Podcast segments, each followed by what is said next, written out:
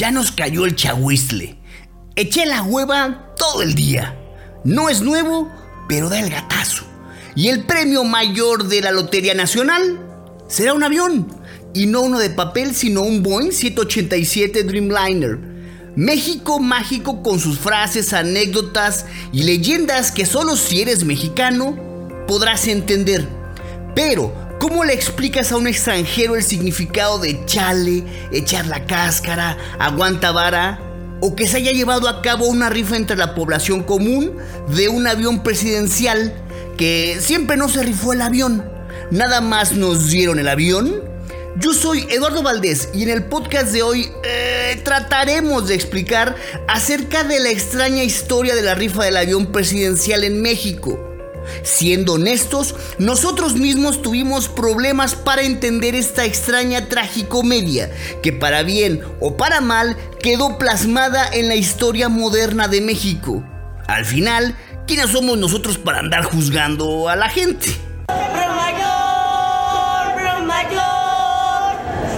Para los libros de historia de las siguientes generaciones, quedará más o menos plasmado así.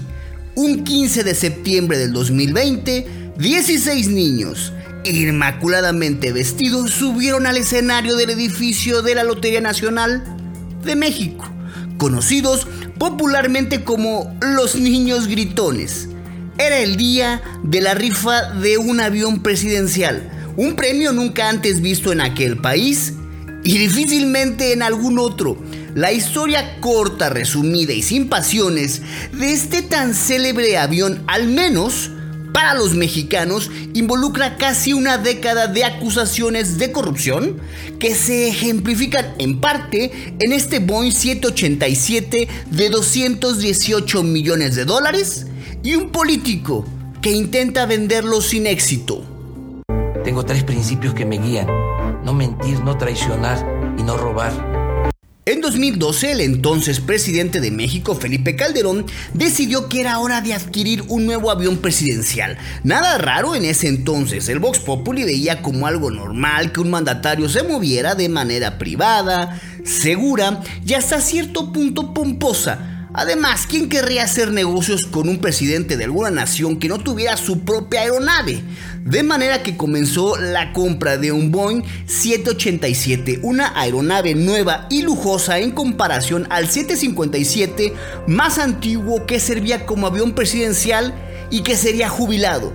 Pero no ves un catálogo y adquieres un avión. Para cuando el avión llegó, Calderón ya había dejado el cargo, así que el olor a nuevo le correspondía a su sucesor, a Enrique Peña Nieto, quien tuvo la tortuosa tarea, es sarcasmo por supuesto, de inspeccionar los detalles finos de la aeronave, equipada para 80 pasajeros. El avión tiene amplios asientos en cuero, una sala de conferencias y una suite presidencial con una cama king de las grandes y una ducha privada, lo normal en esos niveles, me imagino. Peña Nieto usó esta aeronave, ahora de la discordia, durante sus últimos años como mandatario y se convirtió en el blanco favorito del entonces candidato a la presidencia Andrés Manuel López Obrador. Ni siquiera Obama tiene un avión como este, señaló López Obrador, y lo calificó de un símbolo del exceso y la corrupción del gobierno en ese país que lucha contra la pobreza. Prometió venderlo y devolver el dinero a la gente. Lo cierto es que el presidente de Estados Unidos viaja en una famosa aeronave llamada Air Force One. Y sí, efectivamente, no la tiene ni Obama, ya que el Air Force One es más grande, más costoso, más lujoso, más interconectado y no tiene uno, sino 2 que son renovados periódicamente. El gobierno de Estados Unidos está por renovar el Air Force One, que se calcula gastará la cantidad de $3,200 millones, con lo que se podrían comprar 15 aviones como el que intenta vender el gobierno mexicano. Todos los días la estamos mencionando, y no solo eso, el corrupto está quedando maldito, estigmatizado. ¡Fuchicaca! Experto en simbolismos, El presidente mexicano López Obrador, quien viaja en vuelos comerciales, trató de cumplir su palabra desde el segundo uno en que asumió el cargo. Incluso en varias ocasiones declaró que ya tenía varios interesados en adquirir esta aeronave. Sin embargo, resulta que no existe un gran mercado para un avión de segunda mano, diseñado a medida y con un precio que rebasa los $200 millones.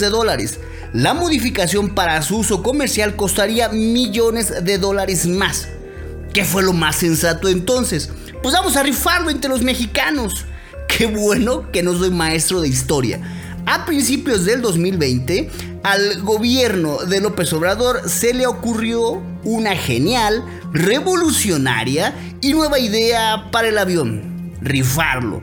Compra un boleto y si ganas, sí, tú, ciudadano promedio de México, te convertirás en el orgulloso propietario de un 787 de fuselaje ancho personalizado. Me imagino que el sueño de millones de personas es tener su propio avión, pero cuando cursabas la primaria. Así que el mexicano reaccionó con memes y se preguntó: ¿dónde estacionaría el avión? A ver, ¿quién lo va a pilotear? Usa gasolina magna, diésel o premium. Se verifica. Y si lo estaciona en una calle con parquímetro pago, las 34 máquinas que hay por acera. Pero cuando uno va, nuestros gobernantes ya vienen dos vueltas y de regreso. López Obrador planteó que parte de una solución es ofrecerle al ganador del avión un servicio de mantenimiento por 2 años. Completamente gratis. Las estimaciones del gobierno indican que los costos de mantenimiento anual del avión presidencial que se rifa estaría cerca de los $1.7 millones. ¿Es broma? Nos encantaría que así hubiera sido, pero no. Al menos el mandatario nunca se rió o lo desmintió. Pero al ver que quizá rifar el avión no era lo más lógico, rápidamente corrigió el rumbo.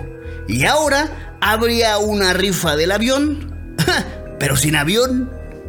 En su lugar se entregaría un premio en efectivo dividido entre los 100 ganadores. Cada ganador recibiría $20 millones.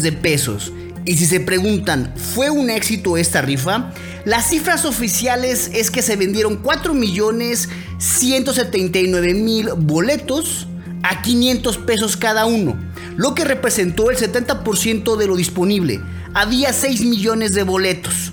De estos 4.179.000 boletos, 3 millones fueron comprados por la alta élite empresarial mexicana en una controvertida cena en Palacio Nacional, la humilde morada del presidente mexicano. Hay que estar bien con el patrón. Del total de boletos vendidos, 1 millón fueron comprados por el propio gobierno federal con recursos incautados, se dijo, por la Fiscalía General de la República. Para esto se destinó $500 millones. Así que el mexicano de a pie únicamente compró 179.000 boletos, de los cuales aún hay que restarles 38.877 boletos que adquirió el Instituto de Salud para el Bienestar, llamado Insabi, también dependencia federal, que compró para regalarlos a los hospitales. Lo que en realidad da un gran total de solo 140.000 boletos que sí fueron comprados por los mexicanos, es decir, un 2.33% del total. Y el avión presidencial sigue sin venderse. Yo soy Eduardo Valdés, quien les agradece que nos hayan acompañado a este podcast de Así se dice. Y en esta ocasión agradezco algo más: no ser profesor de historia. No sabría cómo explicar ese suceso en los pilares de una nación que es más grande que sus dirigentes. Hasta pronto.